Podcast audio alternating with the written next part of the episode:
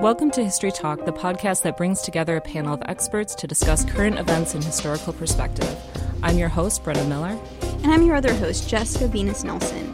In the last few years, controversies have exploded on college campuses.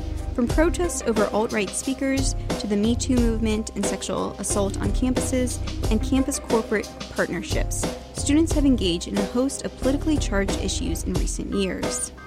Last year, protests erupted on campuses over President Trump's inauguration and the Muslim travel ban, and protests at Berkeley and the University of Washington turned violent after controversial political commentator Milo Yiannopoulos was invited to speak on campus. Since then, other schools have had battles over controversial speakers too, and recently Kent State officials barred an invitation for white supremacist Richard Spencer to speak on the anniversary of the 1970 Kent State school shooting. But from Kent State to Berkeley to our very own Ohio State University, activism on college campuses is nothing new. How do campus protests break out? To what extent can campuses serve as launching points for social change? And how can learning about past campus protests help us navigate on campus controversies today? Today, we have two guests with us to discuss the past and present of politics and protest on college campuses. In the studio with us, we have Bill Shkurti, Ohio State University, former vice president for business and finance, and author of The Ohio State University in the 60s The Unraveling of the Old Order. Hello, glad to be here. And also here with us is Dr. David Steigerwald, a professor of history at The Ohio State University, where he focuses on 20th century American history, particularly the Vietnam War and the 60s. Hi there. Thanks for joining us today. When most people think about the history of campus protests, they think about the 1960s. Is that when campus protests originated, or do they have a longer history? They have a longer history, as most things do. You can go in the American experience uh, well back into the early 19th century. Um, Harvard, for one, was known to be a place where, believe it or not, students were um, bumptious and aggressive. So um, the campus has, has always had a reputation of being somewhat unsettled. Um, we can see college campus protests in uh, the World War One era um, uh, through the 30s. Um, I mean, for example, the the northeastern schools during the 30s were really quite riven with uh, left wing protests. I mean, City College in New York is famous for the, the fights, both food fights and and uh, outright uh, bare knuckled brawls between the Trots and the Stalinists, uh, with the other left wingers just kind of standing in the, the corners watching. So uh, it wasn't unique to the 60s that student protests erupted. Uh, but uh, they, they probably never did in quite the same size and scope and notoriety as in the 60s. Yeah, and in fact, speaking of Ohio State, being in the Midwest, they were a little more genteel than some of the uh, uh, places that David just mentioned. But in fact, during the 30s, there were some big protests here at Ohio State against compulsory military training, or what we now know as ROTC. Um, but it really took on a whole different momentum and scope in the 1960s. So, with such a pronounced history of campus protests and student activism, then is there a particular reason why these sorts of issues coalesce on college campuses?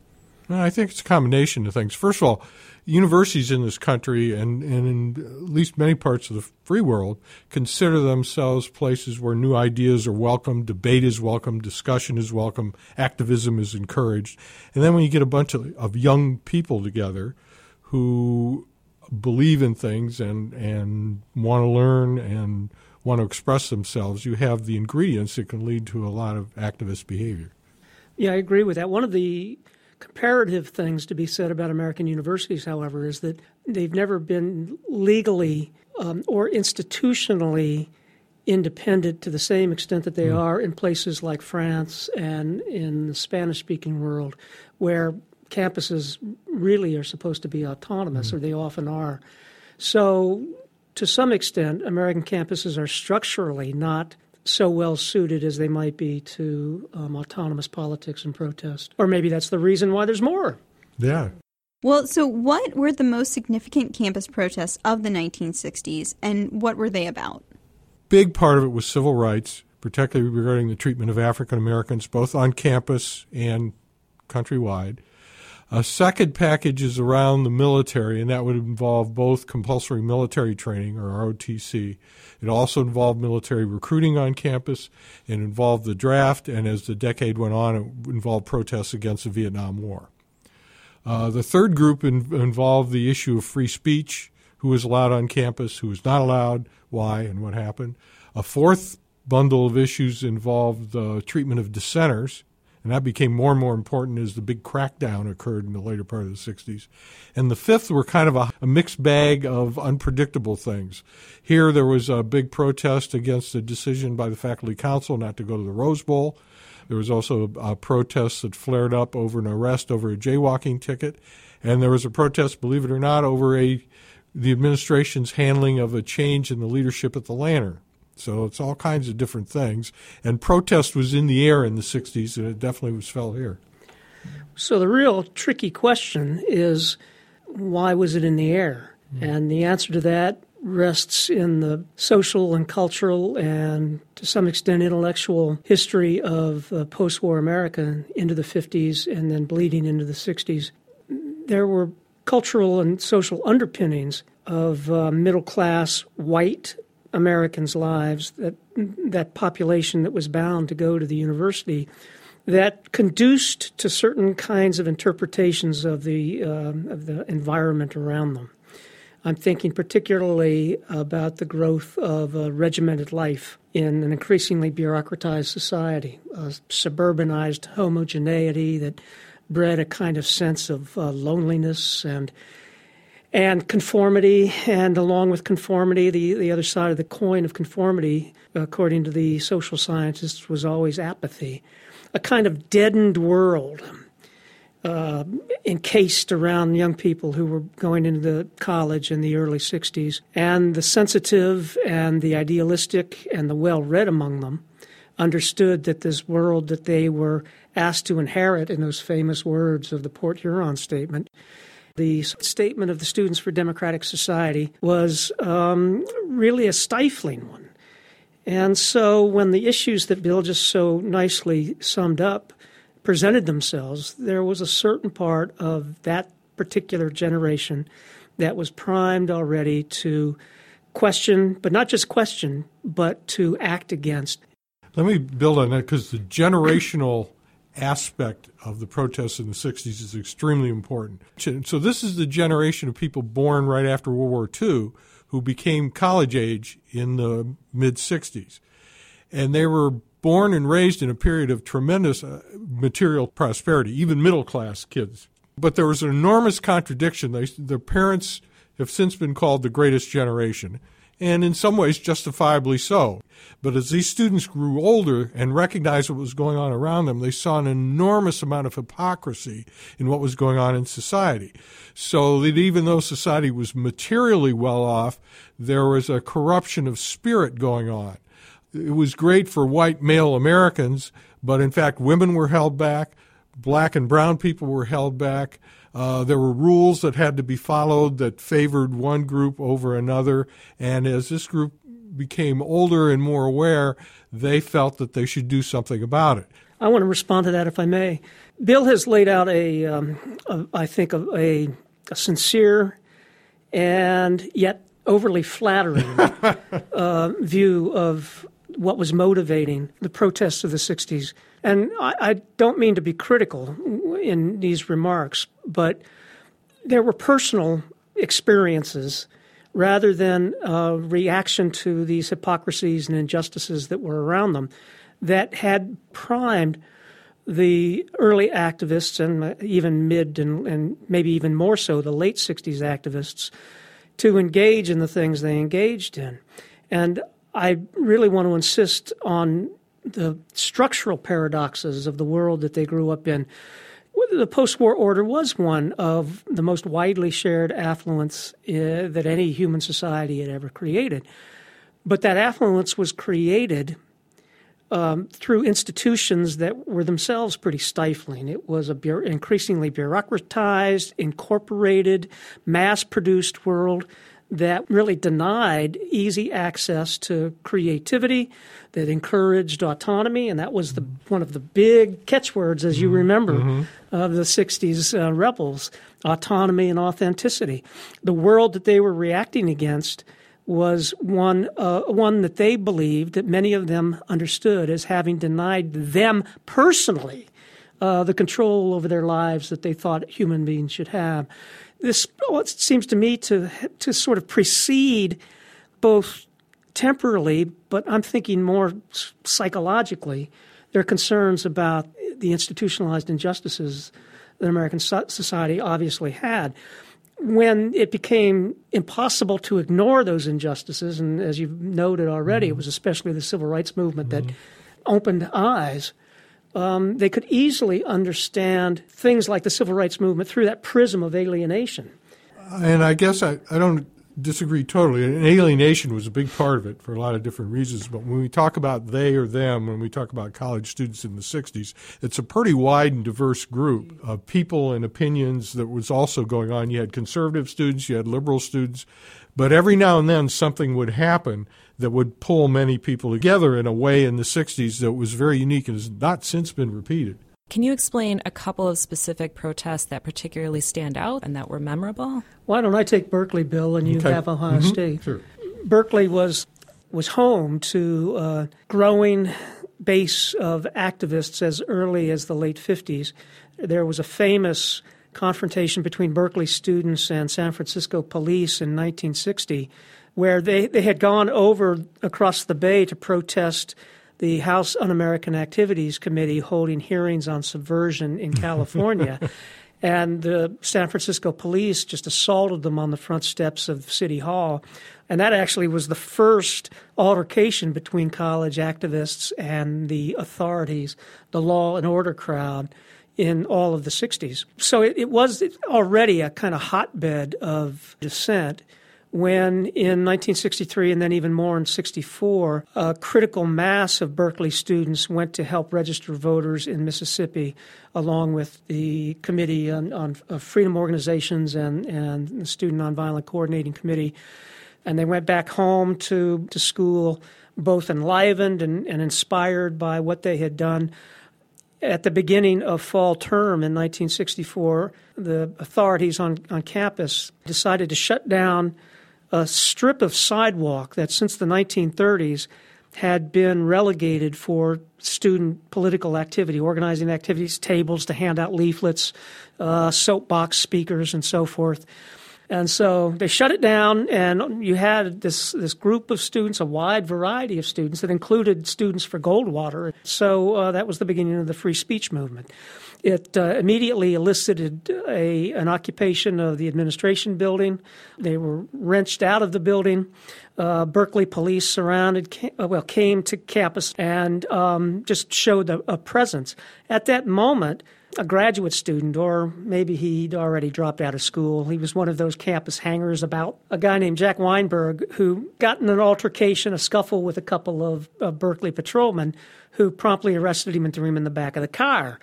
Um, several students who were around saw this happen and they surrounded the car. More students came. Suddenly, the few turned into dozens, and the dozens turned into a hundred. And taking shifts over the course of about two days, uh, Berkeley students kept the two, the two policemen and Weinberg captive. So they were using the squad car for, as a podium for speeches, one of which included the soon to be famous um, leader of the free speech movement, Mario Savio.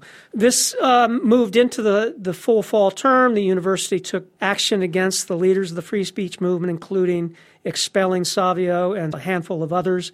Uh, and that only emboldened more student activism. This ran its course into December, the end of the term, where there was another very large scale occupation of Sproul Hall. At that moment, Mario Savio gave, gave a, a one of the most famous speeches of the decade His uh, You've got to throw your body against the machine, against the levers of power speech.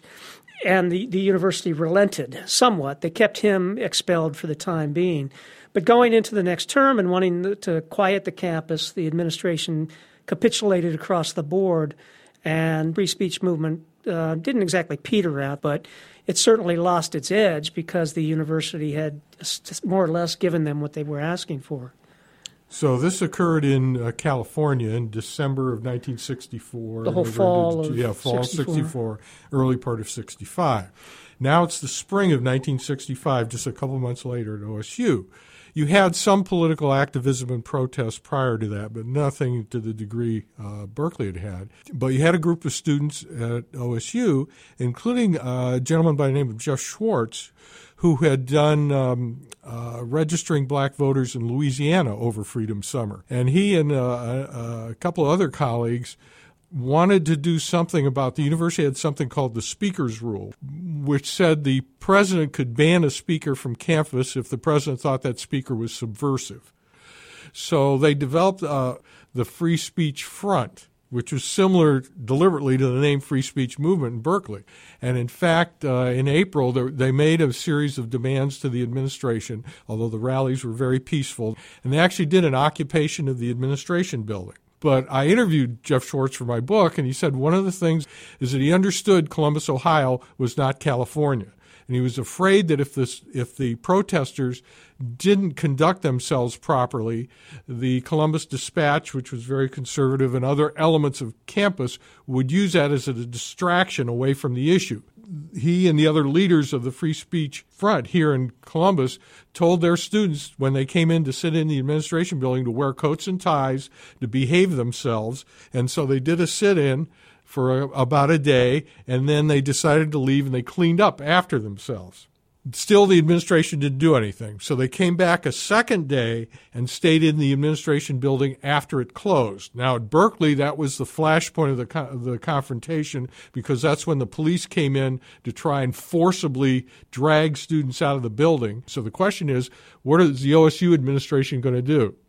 So the students sat in overnight. The administration watched, but they didn't do anything. So it was very different than what Berkeley did. So they did continue peaceful protests.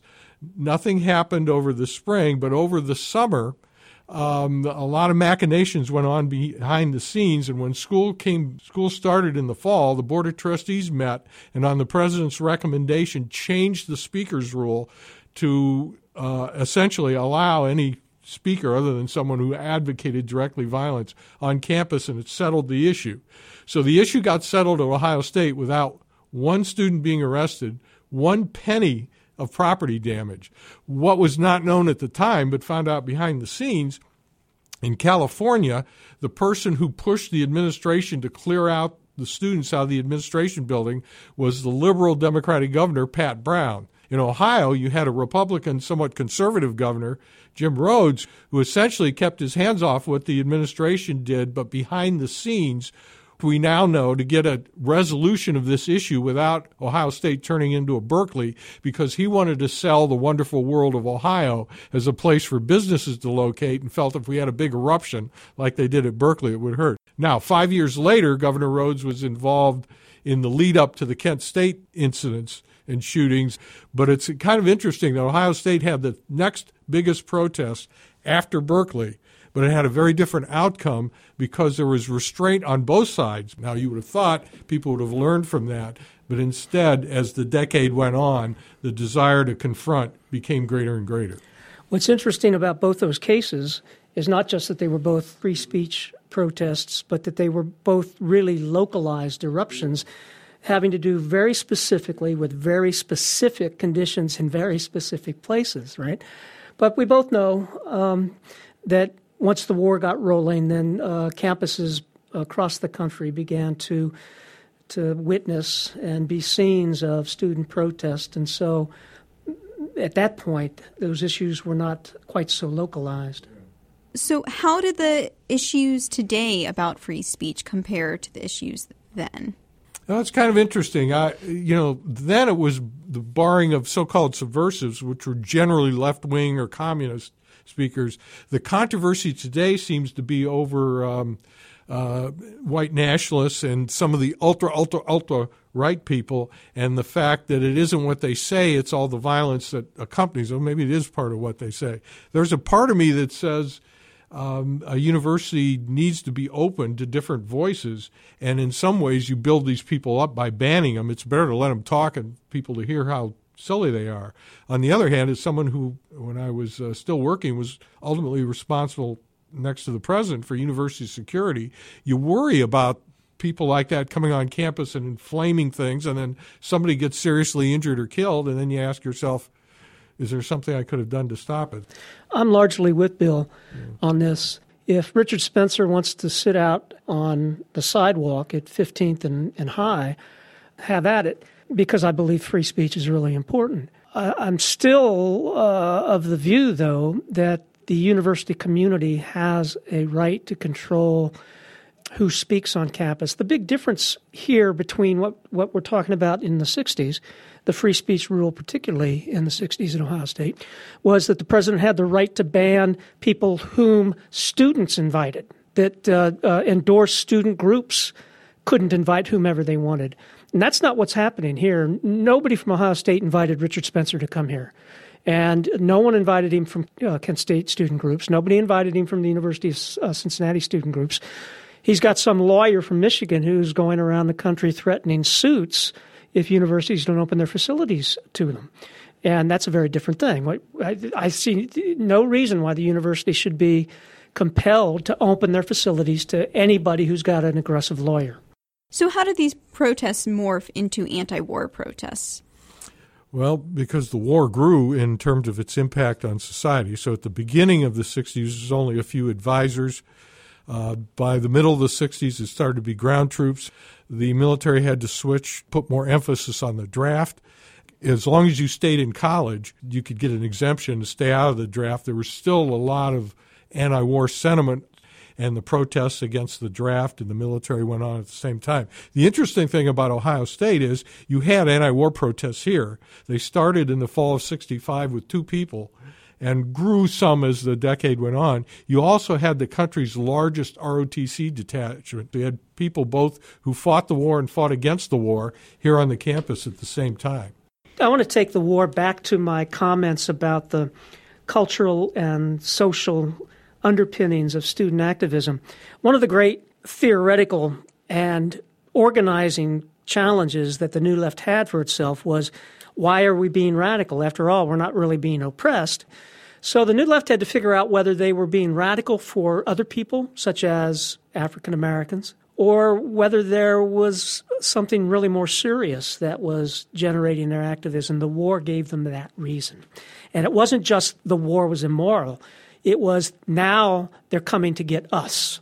And so the war personalized government intrusion into lives and I think you could argue oppression. After all, what is a, a more severe intrusion by the state into an individual life than conscription into the armed services? And that actually was borne out in the way they, uh, in a lot of the rhetoric of the protests. Not with my life, you don't, was one of the SDS rallying cries. But I think the war, as it grew and as the draft became more prominent, was really the catalyst to bringing together those somewhat diffuse personal concerns and the cultural backgrounds, as well as the theoretical challenge of why we are political. It is to a point, and there was a great phrase because then 18 year olds couldn't vote, so the line was old enough to kill but not for voting. That also energized students. But the campus, uh, particularly the OSU campus, and I was here at the time, was oddly in some ways insulated from that because it could if if you wanted to stay out of the draft, all you had to do was stay in school and then after your four years were over, go on to graduate school or law school or whatever, and then you'd be too old to be drafted. So in some ways, the campus was protected, and the anti-war movement here was had a great deal of difficulty getting any traction among the majority of students, and they got increasingly frustrated. And then in February of 1968, the country changed the draft laws and abolished deferments for graduate students. That all of a sudden made the war much more personal. So now this starts to build as the decade goes on, and protests which had been peaceful start to turn violent. And you had the big one in Columbia where the students actually took over the administration building and then had to be hauled out by force. And with television and radio and mass media, everybody's now seeing that, and it's in the air. Columbia was one of the big ones. Yeah. Uh, the University of Wisconsin saw. Yeah protests in 66 and 67, yeah. as well as the, the notorious bombing in 1969, yeah. which uh, was carried out. I mean, the perpetrators of that were were not students; they were locals, kind of hangers on to the local radical student movement. The, the, war's escalation provided at least the kind of tenor mm-hmm. and tone in American life uh, against which the, the largest and, and most uh, fractious of the campus protests. And that's a good point. The war became a combination of the war itself as it escalated – uh, there was also a lot of unrest in the black community because after the Civil Rights Act, I think people expected things to be better and they weren't. And there was also a rising tide of crime. So you had in some people's mind on the left a circle of violence that started with government sanctioned violence in Vietnam and then police and law enforcement violence against protesters at home on one side. On the other side, you had Mr. and Mrs. Average America who looked at this and said, no, it's the protesters creating the violence and they're disrespectful of America and they're threatening our way of life. So all of a sudden now the country is very much divided and a real sense that the country is coming apart. So, what happens at Kent State? When I think of this period, I think of the term blowback. So you had more aggressive protests on campus as students became more and more upset against the war, which in turn led then to a, more, a reaction from the people Richard Nixon called the silent majority, uh, the average Americans who didn't necessarily live in a big city and and who may have qualms about the war but didn't approve the way uh, war protesters were acting. So you had a real appeal to what was called law and order. In fact, that's how Richard Nixon got elected in 1968. By this time, then the, the protests are escalating, but President Nixon had gotten elected promising to bring an honorable end to the war, although he wasn't very specific about it. Beginning in mid 1969, in fact, he did start to withdraw troops from Vietnam. But at that point, President Nixon authorized what he called an incursion, not an invasion. It meant they were temporarily send troops across the border in Cambodia to go after enemy sanctuaries. Well, that looked like a widening of the war, and that set off a whole series of uh, anti war protests. And among the places where there were some protests was in Kent, Ohio, and some students were protesting war. Some other students were out on, on bars on Friday night, and they trashed the downtown.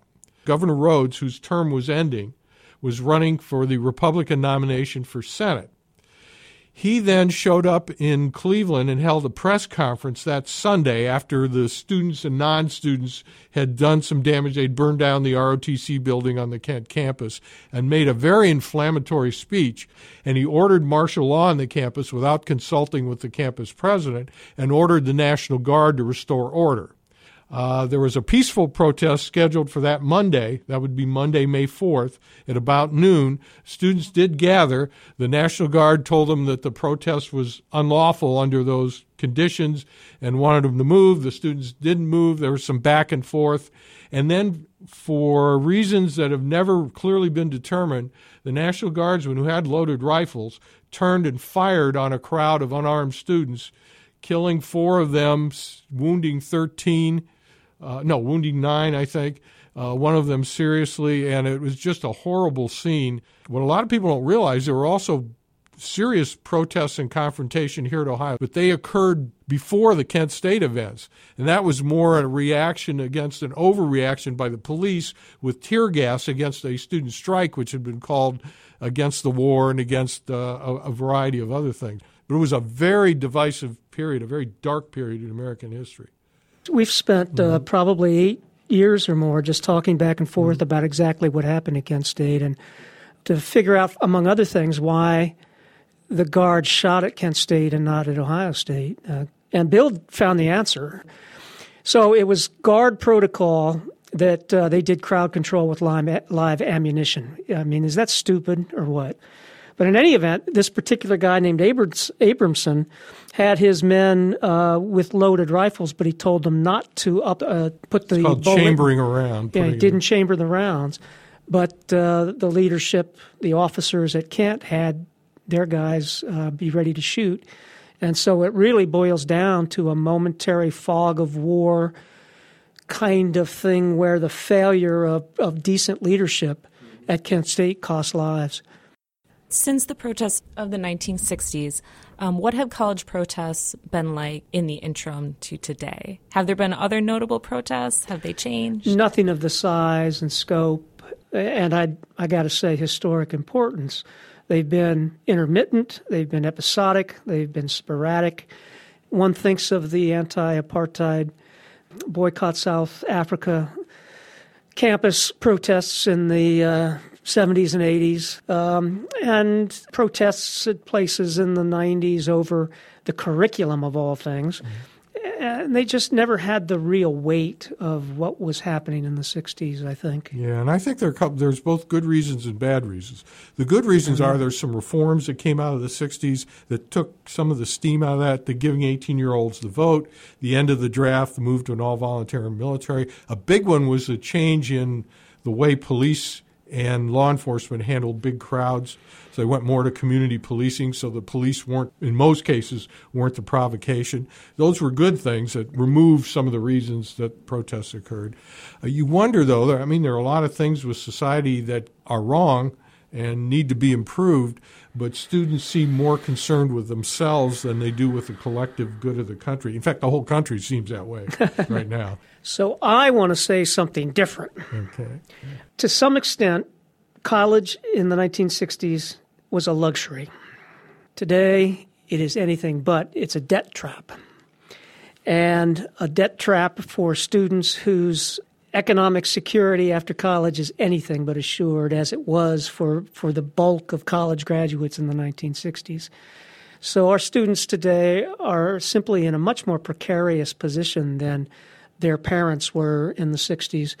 However, I remain frustrated with them that in that they really do have material demands and collective self-interest that they ought to be pushing very hard against their political leaders and representatives and I remain frustrated that they don't do that. I think that there should be a nationwide student movement to bring down tuition. I think there should be a station a, nationwide student movement to protest the cuts in higher education that have been drastic in state after state, including Ohio, over the last 20 years. And I'm disheartened at the quiescence that I see. But he's right. There was, in the spring of 1970, a lot of people don't realize this, there was a march that OSU people helped organize down to the State House to protest high tuition because of low state support. And it was very peaceful, and the legislature ignored it. Are college protests effective then? Are they still effective tools? And have they ever been? Are they appropriate places to launch serious demands against the social system? Let me say yes and no on that one. I think they helped shorten the Vietnam War. I thought they helped bring an end to the draft. I thought they were a basis for the environmental movement. Uh, and I thought they helped remove a lot of restrictions on black people and also opened up doors to women and other people who'd been discriminated against. But it came at a price, and the price was uh, for that small element of the protesters who we would call the crazies, the people that wanted to deliberately provoke a confrontation, it created a blowback that took away some of what the gains that already had been occurred and turned middle America against protesters in some way and made it easier for the politicians who didn't want to do those things to come out against them in the name of law and order. So I want to think about this as a political theorist. And the question really is whether university campuses are so essential to the functioning of contemporary America that a disruption in them would disrupt the system. And my answer is sort of like Bill's yes and no. I don't think that campuses, that universities are really great places from which to launch serious social movements, in part because so many fellow Americans um, don't think that college students are serious about these kinds of things, or if they if they do start to get disruptive, it's just those kids again. And this is a clear result of the division in American society that Bill's illustrated here. But there's also something I think functional about the universities that they aren't necessarily institutions that are that are central to the day to day governance of American society, A, nor are they completely essential to the functioning of the economic system. In indirect ways and a roundabout fashion, they are because the economy, uh, the supposedly knowledge, high tech economy, relies obviously on college educated people. But the institutions themselves, I'm not convinced, are essential. And I, I just ask you, I mean, uh, if we all organized a sit in at Ohio State and all 55,000 or 75,000 of us sat down for 44 days, what would change? Compare that to the sit down strike in the GM uh, factories in Flint in the 1930s, 37, and remind yourself how disruptive those point of production uh, protests were. So there's become something abstract and diffuse, even opaque about the way power functions in our high tech world that makes it really hard to pinpoint the place out of which a really effective revolutionary movement can be launched. The, the 60s had the effect of broadening the inclusion of we on campus. But the frustrating thing is that it stands for campus more than American society mm-hmm. In at least the medium run. Maybe in mm-hmm. the long run, America is learning to widen the circle as well. There's both a kind of insularity in those changes and nonetheless a, a broadening as well. So, to a certain extent, campuses still struggle with the problem of these being ivory tower issues, but they can have so. broader effects. Mm-hmm. Yeah, that's that's my sense of things. On campuses as change agents, to me, one of the most fascinating stories out of the 60s was all that ruckus to get 18 year olds to vote. There were a group of OSU students then who started a campaign called Register Here in the summer of 1970 the first municipal election to be held that 18 year olds could vote in in this area was the mayor's race here in Columbus. And the previous mayor, who was a Democrat, had won big time in 1967. He was up for reelection. When the results came in election night, he was narrowly defeated by a Republican opponent, Mayor Tom Moody. And when they checked the election results, they found out that the number of voters had swelled in two areas in the black community and in the campus community, both of which had felt the, the short end of the stick from Columbus police. So it flipped the election. Once that happened, it started to change the attitude of the city of Columbus and the university towards each other to become a much more supportive relationship. And the Columbus police today are very different from the Columbus police of 1970 and are much more community oriented and supportive of the students, as are the campus police. And that traces back, I think, to that student activism. So when students organize and exercise their traditional ways of exercising power, which includes voting, they can make a difference. All right, we'll wrap it up on that note. Thank you to our two guests, Bill Shkurti and Dave Steigerwald. Thanks, everyone. This episode of History Talk Podcast was brought to you by Origins Current Events in Historical Perspective, an online publication of the Public History Initiative and the Goldberg Center in the History Department at the Ohio State University in Columbus and Miami University in Oxford, Ohio. Our main editors are Steven Conn and Nicholas Breyfogle. Our audio and technical advisor is Paul Kotheimer. Our audio producers and hosts are Brenna Miller and Jessica Vinas-Nelson. Song and band information can be found on our website. You can find our podcasts and more on our website, origins.osu.edu, on iTunes, and on SoundCloud and Stitcher. And as always, you can find us on Twitter and Facebook. Thanks for listening.